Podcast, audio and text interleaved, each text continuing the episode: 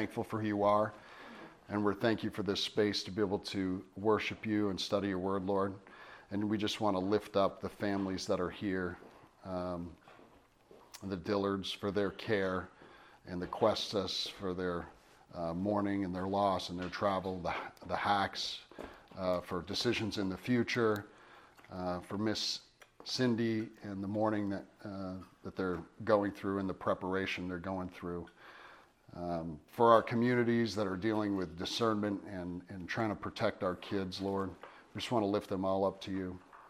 And we just ask that this time that we spend together this morning be a time uh, where we learn together and love together, and that we learn the principles that you would have for us, Lord, that as husbands and as wives, we learn to serve each other in a way that glorifies you, Lord, that we may be able to raise uh, strong and healthy, loving Christian families um, who glorify you in all that they do. And we ask for these things in Jesus' name. Amen. All right, so this is the recap. We always do a recap. So last week, Coram Deo, Coram Deo in the face of God. That's how we live our lives. We live our lives like God is there watching. He's right in front of us all the time, right? And we walk as though we are wise, right? We're not dummies. We're wise. We know the Word of God. We know the gospel. Solid, practical, purely biblical understanding of the gospel and a solid understanding of who Jesus Christ is and what he did for us as sinners, right?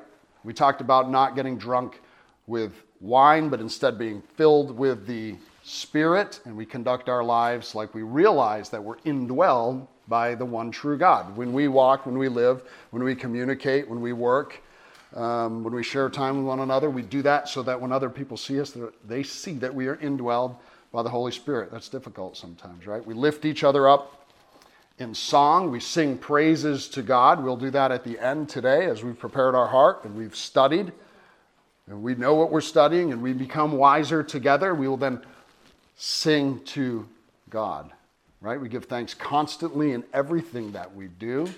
And we show reverence to God in the name of His Holy Son, Jesus right? Through our submission and service to one another. And we talked about submitting to one another. As a family in Christ, we submit to one another. And now we're going to go a little bit deeper in how we submit to one another in the marriage vows, right? And this, one that we're going to go over today, has become one of the controversial ones. So I can't say enough bad things about the women's liberation movement. You can talk to me about it afterwards if you'd like to contend. There's a lot of good things about women having equality in the workplace and women having equality in voting, but the women's liberation movement uh, overwhelmingly has become an evil machine that has created some sort of thing that looks like putting one sex above the other, putting contention between the two. It's not about equality anymore, it's about contention. And we're going to look at where the beginning of that is, and I think you'll find it's right at the fall and God is very clear about it. Moses records it. And it's part of what happens when man, woman, when people are disobedient, right? It's become very controversial. So the world is going to attack God, in this case, under the guise of a couple things. Misogyny is one of them, the patriarchy is another word that they use. But unfortunately, people just twist the verses. They twist the verses and they use them out of context to try to get people to believe that if you believe what these verses say, that I, as a man, we somehow believe that women should be below us, right? That they should submit to us in a way that is like a slave submitting to a master. And that is not it. That is not it at all. As a matter of fact, the text is quite clear that it's quite the opposite. God has a very high view of our women, his women, his daughters, queens. And we have to respect that. And we have to learn that. We have to teach it. We're going to get in why it's important that we learn it when we get into next week's study. Um, because Paul is very clear that these principles you don't just know, that it has to be taught. And I think what's important about that is why we're going to do an extra study during the week, because we'll go over what the Bible says, and then we're going to teach each other as women and teach each other as men how to run a family right? It's important that we know this. So, the topic the submission of a wife to her husband. But before we dig in, there's a couple, we have to kind of build the foundation, right? Build the foundation for what's a, what does a married couple look like? And I don't mean just you're all married. I don't mean just going and getting marriage vows. I don't mean going to the courthouse. I don't mean going to a church and having a pastor marry you. It's all well and good, but there's a foundation to this that starts before the state got involved. There's a foundation before even a person got involved. God built this, and how did God build it? So, first, He made man in His image, right? He made man in His image. He created him male and female. He created them. So, there's a man and there's a woman, Genesis 1:27. And God never said He made one to rule over the other. He just made them in His image. He didn't make man in His image and then not woman in his image. They are both in his image. Now, although woman is made from man, and this is kind of unique if you think about it, man was made out of the dirt, and he breathed life into man. Woman was not. Woman was made, whoa, man, from the man, out of the man. Not made out of the elements of the soil, but made from the man. Very unique, very special very different, yet together as one, very unique, but not one to rule over the other. God made Eve from Adam's side, from his rib. I want you to listen to this. This is really cool. Matthew Henry, in his commentary, wrote this about Eve. This is really cool. Not made out of his head to rule over him, nor out of his feet to be trampled on, but out of his side to be equal with him and under his arm to be protected, and near his heart to be loved. I thought that was really cool because it really gives you some perspective about God taking out a rib. There's woman right there next to me, equal, not over me, not under me, but there nonetheless under my arm. As the lesser creature, weaker vessel for me to protect and to love straight from my heart. Even Paul, who's giving this letter to Ephesus, explaining a wife's role to believers in the equality of women, we're going to talk about this. He says this, remember, from Galatians, we went over this a few months ago. There is neither Jew nor Greek, there is neither slave nor free, there is neither male nor female, for you are all one in Christ Jesus it doesn't mean that there's not a man and a woman anymore. This is another one people will twist. What it means is that when Christ sees us in our salvation, he doesn't say, I saved the man and then I save the woman because the man is above the woman.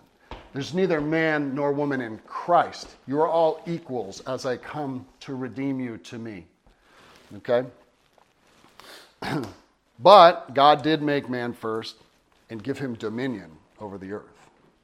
So he did make man first and gave him dominion over the earth, and also to name his wife. And this is interesting, right? Listen to this. It says, The man said, This at last is bone of my bone and flesh of my flesh. She shall be called woman. She was taken out of a man. Then the man said, this at last, the bone of the bones, flesh of my flesh. She shall be called woman because she was taken out of a man from Genesis 2:23. But then in Genesis 3:20, he calls her Eve. He names her Eve. See, this is interesting in that culture and through the Jewish culture is that naming is very important. Being able to name something, a child, shows some sort of dominion, right? When God gave Adam dominion over the earth, what did he say to do? Name everything that's there. He named the plants, he named the animals, he named his wife, he gave her his name because it's like a sign of authority, if you will. What Genesis 1 tells us they were supposed to do it together. Now, although he kind of gives Adam the authority, he's doing it with his wife because she's out of his side together. This is the God's purpose to do life together, to be married together, to raise a family together, to subdue the earth together. God made everything and said it was good. But after man and woman had been put together and they were enjoying fellowship together in the garden, he didn't say it was good, he said it was very good. Which is interesting, right? When God makes things, he said, He made this, it was good. He made that, it was good. He made this, it was good. And then he made woman and they were together in the garden and it was very good. It's almost like I made everything perfect, and then when I put the man and the woman together, I made it perfect, perfect. more perfect than perfect. It's the ultimate because the man was together and I gave him the perfect helper. Not just a helper, not just some helper, but the perfect helper, right? This is the problem the fall of man. This is where it all starts to unravel. Because after the fall, we see this a woman's desire will be for her husband. And this is where we see the contention start to kick in. I was talking about earlier, Genesis 3:16. A woman's desire will be for her husband. She's going to want to be over him. This is the, liber- the women's liberation movement in a nutshell. Women dominating. So much like sin crouching at the door in Genesis 4:17, where we really get the idea of what sin looks like, because you know sin isn't really mentioned until you see Genesis 4. The fall's already happened, but in Genesis 4, God gives us this perspective of what sin looks like, always trying to get us, trying to attack us, crouching at the door, showing desire for sin to overcome mankind. A woman will always want to overcome her husband, and that's really the beginning of that movement. So I want to be very clear Eve may have sinned first. Eve may have taken the fruit and sinned first, but who does God blame? He blames Adam. He doesn't blame Eve. He asked Eve, Why have you done this? And then he looks at Adam and he's like, You're, the, you're at fault, right? This is the end of Genesis 3 if you want to go back. So in 1 Corinthians 15 22, in 1545, and in Romans 5:15, all record sin coming from who? Adam. Sin comes from Adam. This shows his responsibility over the woman. So she's from him, he's over her to protect her. He's there for her as her protector, her guider. And when she sins, whose fault is it? It's his. It's not hers. With this foundation of authority interlaced with equality, because they are equal, we can jump into our passage. So let's read this together. Excuse me. Ephesians 5. We're going to start in verse 22. And we're going to just do the three verses 22 to 24. Ephesians 5, verse 22 through verse 24. And it says this Wives, submit to your own husbands as to the Lord. For the husband is the head of the wife, even as Christ is the head of the church, his body and is himself its Savior. Now, as the church submits to Christ, so also wives should submit in everything to their husbands. Verse 22, this is the kicker. Wives, submit to your own husbands as to the Lord. Probably the toughest verse to utter out loud in most public spaces today. You'd get yelled at anywhere but here. I'll bet you there are churches in this county that people would stand up and walk out of if you said it out loud. People don't like to hear that because they haven't been told what it really means. It's not a bad thing, it's good to submit. I had a conversation with a lady a while back, and it was interesting. Said she could never worship a God that said that a woman had to submit to a man or submit to men in general. Well, that's good. I wouldn't recommend it either. I wouldn't recommend going to a religion where women are called to submit to men.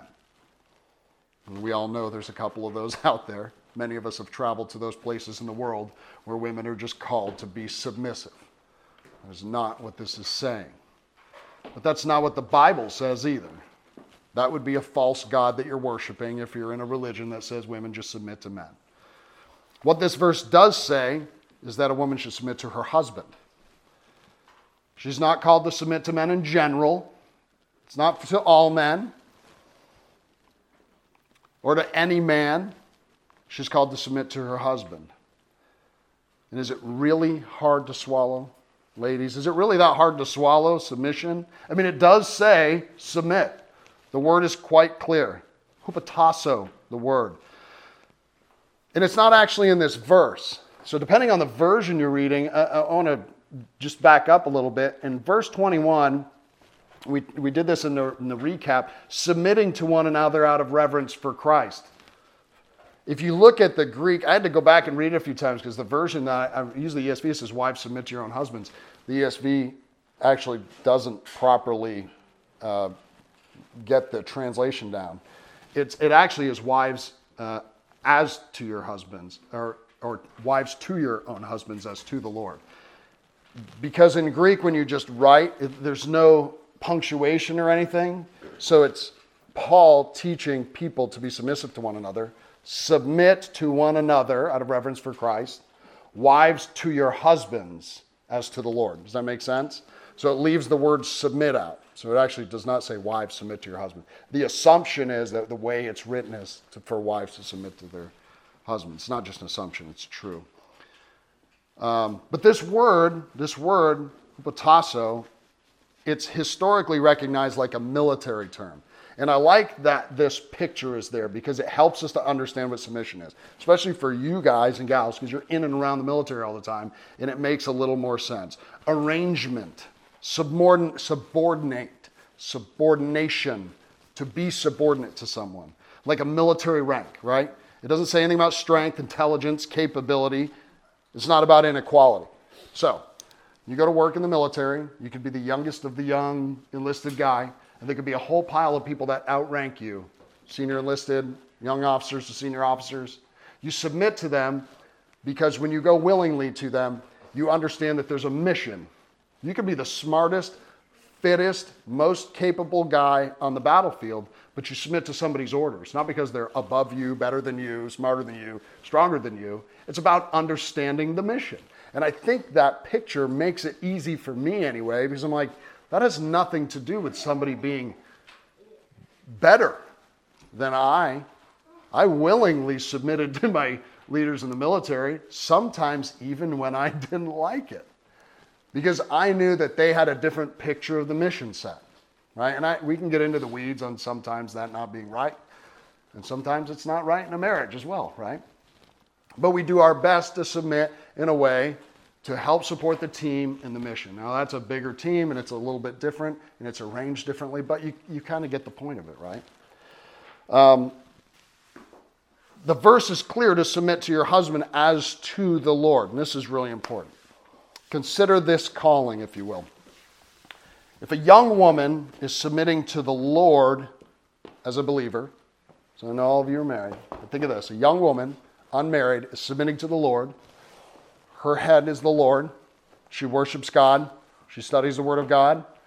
She's indwelled with the Holy Spirit. She is saved. She submits to God because He's, well, God, right? And is being courted by and marries a young man who is also submitting to the Lord. So think of this submitting to the Lord. You got a young lady submitting to the Lord. And this young man comes along and he's courting her and he's submitting to the Lord. What changes? Nothing. They're both just submitting to the Lord. He's just put her, she has put him in a place of headship. Right? God has put him in a place of headship, but nothing has changed in her life as it pertains to her submission. Everything is the same. Because this submission is a calling to submit to God. Right? She is in line with the Lord in all things. She's just married now, as God's design is. That in that design, which of course we because we're we're not good at doing life. We corrupt it and we mess it up. You guys have all been married for a couple days. You know that our wives mess up our marriages all the time. Right? That was a joke. You can laugh at it a little bit. we as couples mess it up. We don't say the right thing, we don't do the right thing, we don't submit, we don't lay our lives down for one another, and oftentimes that is the problem with strife in our marriage. Is in that moment it's but I want fill in the blank and I'm not getting it because we're selfish. It also needs to be added, and I think this is probably one of the important ones that needs to be like, remember, stomp the floor like you remember being in school. Submission is pure and it is never sinful. You never submit to sin. A wife is never called to follow her husband, to submit her husband if he's committing or being sinful. Ever. She submits to the Lord, to her husband as to the Lord not to whatever sinful things that he might have for her. And that's a whole other road to go down. Whatever things he wants to do with her, around her, for her, to her, if it is not, if it is sinful, she is not called to follow him. And I want to say, especially this comes to abuse. If it's abusive, she's not called to follow him. Psychological, spiritual, physical, or otherwise, she is not called to submit to him. And if there is, if there is, abuse, and I encourage this in your circles of believers or otherwise, give us the opportunity to provide you counsel. And we're always here for you. And it goes for ladies too. If there's abuse, you need to talk to somebody. Call one of the other ladies. Call me. I will arrange a meeting with the ladies, with Carol. I will figure something out, but do not stay in an abusive relationship, especially if it's dangerous, if it's a dangerous place physically for you or the kids. A wife is called to lovingly submit to her husband as an act of obedience to the Lord, not obedience to her husband. Does that make sense? It's obedience, it's always obedience to the Lord. Because if he's in line with the Lord, then his decisions are in line with the Lord. She's submitting to him.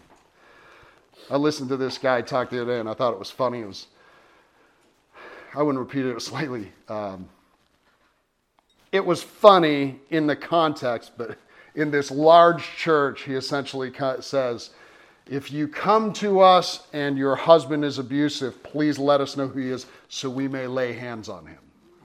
And was, it made me laugh because you know he didn't mean for prayer. And I thought it was, we can work that out too. Men, we'll talk later. We'll set up another t- chat group and we'll, we can work that out too. Sometimes discipline just needs to be done the old fashioned way, right? So let's move on. Verse 23 For the husband is the head of the wife, even as Christ is the head of the church, his body, and himself as the Savior, right? And this is the order of headship. It's the order of headship. Paul goes over this in 1 Corinthians, in verse 11 3 says, uh, But I want you to understand that the head of every man is Christ, the head of every wife is her husband, and the head of Christ is God. There's the order. We just got done talking about you know, when a young woman gets married and she's marrying a godly guy, it all just works out. It's perfect. So even the triune God has an example of headship. It's the way God is built is headship. Even with there being equality between the Father, the Son, and the Holy Spirit, there's still order. There's still headship, right? As we discussed earlier about a woman who's a believer, who's already in submission, that man comes in and it just sets it all up just nicely. So, this idea of headship, talk about it. It's directly connected to spiritual guidance, responsibility, physical safety, emotional support, financial support, fatherly love, all of these things that make a, a, a, good parent, right? Paul expresses that this order is tied to Christ as the Savior, because this is what Christ does for us. As the Savior of the body, this way, when a man and woman come together, is what the provision is, with Him as the head of the wife, right? The wife does not look to the husband for salvation. That's not what it's saying here. But she should look to him for godly qualities, right? Because the husband is the head. He should be providing godly qualities for his wife to look at in him physically, spiritually, psychologically, emotionally, right? She should seek these qualities, expect those qualities and this is a tough one, ladies, encourage those qualities, right? So if you're expecting them and you're not getting them, encourage them. This is what I need from you in our marriage. This is what I need from you physically. This is what I need from you spiritually. I need you to pray for me. Whatever that looks like in your marriage, your husband needs to know. Because I don't know if you've figured this out about your husband yet, but especially a lot of guys that were mission oriented people. And sometimes when the missions aren't as important as the main mission, those other missions, they kind of get they get left aside in the periphery, and we don't do them well. So sometimes just like, hey, there's this other thing on the map that you need to address. I need you there for. So please help them do that. A wife should not expect leadership from her husband towards Christ, but um, not just expect it, but she also needs to be submissive enough to allow him to lead her to Christ. And this is an important one as well, right? You need to allow your husband to fill that role. So if your husband is trying spiritually to be the head of the household and you're just not going to let it happen because you're in charge, because you're mama, things go your way, that is not allowing him to be the head of the household. You have now become the head of the household. And that is not the way God designed it. And as we know with sinful actions, when one starts, it will snowball into something else. And then if you expected him to be the head and you're not allowing him to, he will become less and less and less of that role until the marriage is just out of line. So don't just expect him to, allow him to. So, what's biblical headship look like? So, let's look at Paul's letter to Timothy. This is going to give us some insight into this, into what an overseer looks like. And this is a good one, right? Now, this is an expectation of an overseer of a church. And that word overseer, it can be translated in a bunch of ways pastor, preacher, teacher, um, elder, so overseer is the word, and, and, depending on the version of the Bible you use, some will say elder, some will say overseer. But let's look at this, and it's the role that's played in the church, but it contains some really important qualities because if you think of a pastor of a church, so is the man the pastor of his home. He's the shepherd. He shepherds his wife, his kids. He leads his wife, his kids. He's the elder for his wife and his kids. Um, 1 Timothy 317 goes over these qualities as the head of the wife. He should strive or desire to have, right? They are qualities that help with the wife to submit to God as well, for children to uh, learn the roles of a mother, and for a father living and loving in a godly relationship. So turn with me. Let's go to 1 Timothy 3 1 through 7. And I, I just want to go over these real quick because I think it's, uh, it's important that we understand because it's to it gives us a really good picture of what this headship looks like. I didn't my fat thumbs are not allowing me to get there. So you go to 1 Timothy 3. And hopefully you're there with me. And I just want to read seven verses. I know it takes a second, but just for a moment, bear with me. It says, the saying is trustworthy if anyone aspires to the office of, there's that word, overseer, he desires a noble task. Therefore, an overseer must be, and here's kind of the, the where we start looking at these qualities above reproach, the husband of one wife, sober minded, self controlled, respectable, hospitable, able to teach, not a drunkard, not violent, but gentle, not quarrelsome, not a lover of money. He must manage his own household well, with dignity, keeping his children submissive. For if someone does not know how to manage his own household, how will he care for God's church? He must not be a recent convert. He may become puffed up with conceit, fall into condemnation with the devil. Moreover, he must be well thought of by outsiders so that he may not fall into disgrace, but into a snare of the devil. I mean, I think if you just look at these qualities, those are qualities that a husband or a wife would want in a husband. Those are just kind of your basic, he's able to lead a family type qualities. I'm able to love this guy because he fills these roles. Now, like I said, these are the roles of a pastor, an elder in the church, but they are the qualities of what headship looks like in the household. Gentlemen, strive for those. Women, encourage that. So, as we go back to our text, verse 24, which is our last verse today, it's reciprocal of verse 22, but backwards. Now, as the church submits to Christ, also wives should submit in everything to their husbands, right? In this verse, instead of seeing the individual submission of the man to the Lord, we see Paul comparing the wife's submission to the husband as the whole entire Christian church submits to Jesus Christ, right? The entire body of Christ submits to him as our Savior. Um, what is definitely different in this case is that Paul commands the wife to be submissive in everything, in all things. And that's a tough one. This is a tough catchphrase. What does that mean? All things. And this word in Greek pos is used in a number of ways through the New Testament. And in this particular case, it means in every condition or in every matter or in every way. You see, Jesus tells us in John 3, verse 29, he says this He who has the bride is the bridegroom, but the friend of the bridegroom who stands and hears him rejoices greatly because of the bridegroom's voice. So this joy of mine has been made full. You see, a wife should find joy in her groom, in everything. His voice should sound familiar, as is the Lord's when he calls to us, the sheep hear him. It should bring her wisdom, it should bring her comfort. This is the everything. When she looks to you to submit to you, she finds those qualities in you. Um,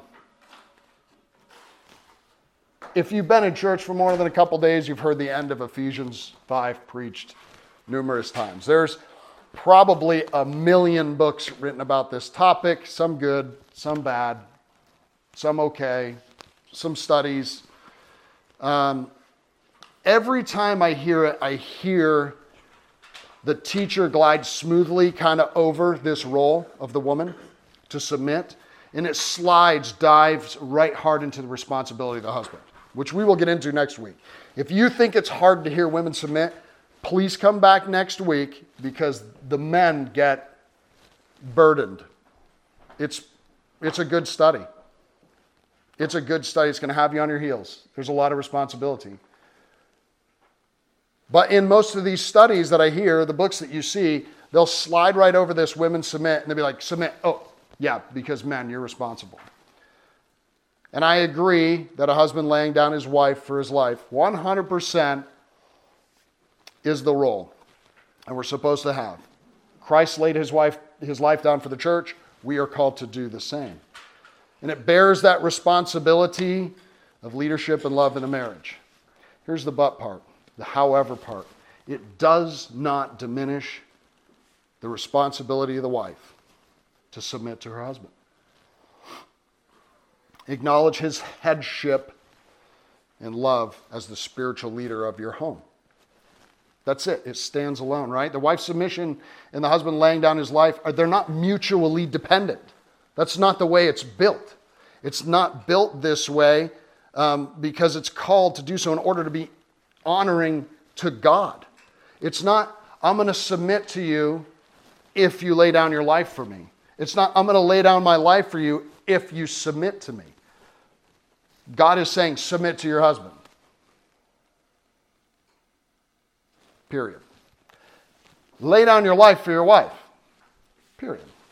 Now, both of these are in obedience to God, or as to the Lord, right? They stand alone. So, as husbands, these are things that we need to pray for.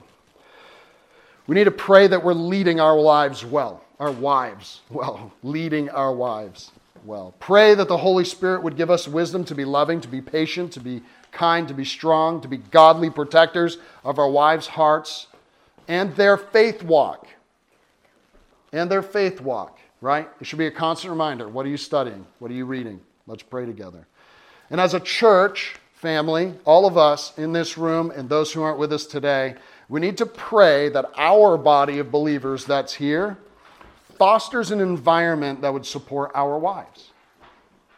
Right? I don't know about you, but I think they're our most important asset. I don't know about you, but I didn't make the babies in my house. Couldn't do it.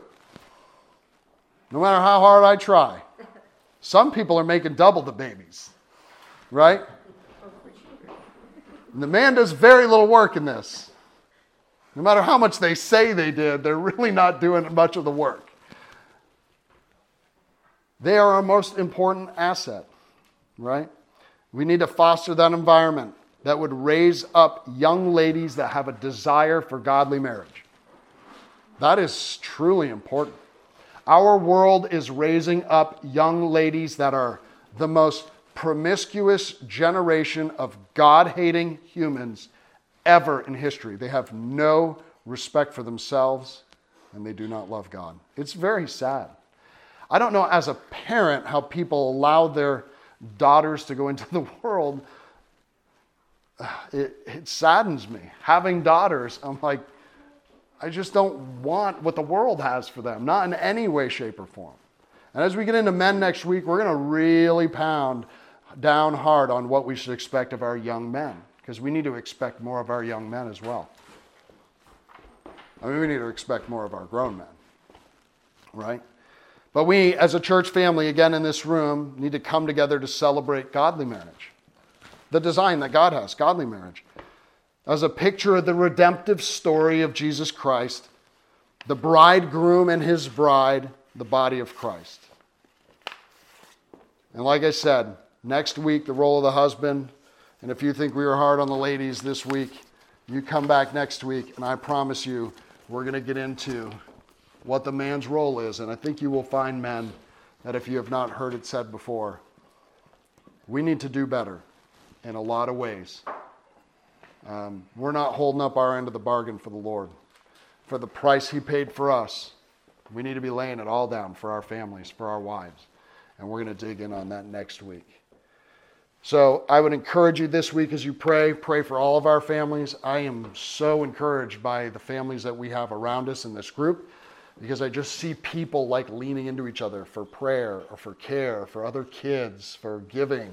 The couple times that we've taken up collections to give people stuff for moving or for kids has been, for such a small group, a pretty overwhelming joy. It's very surprising.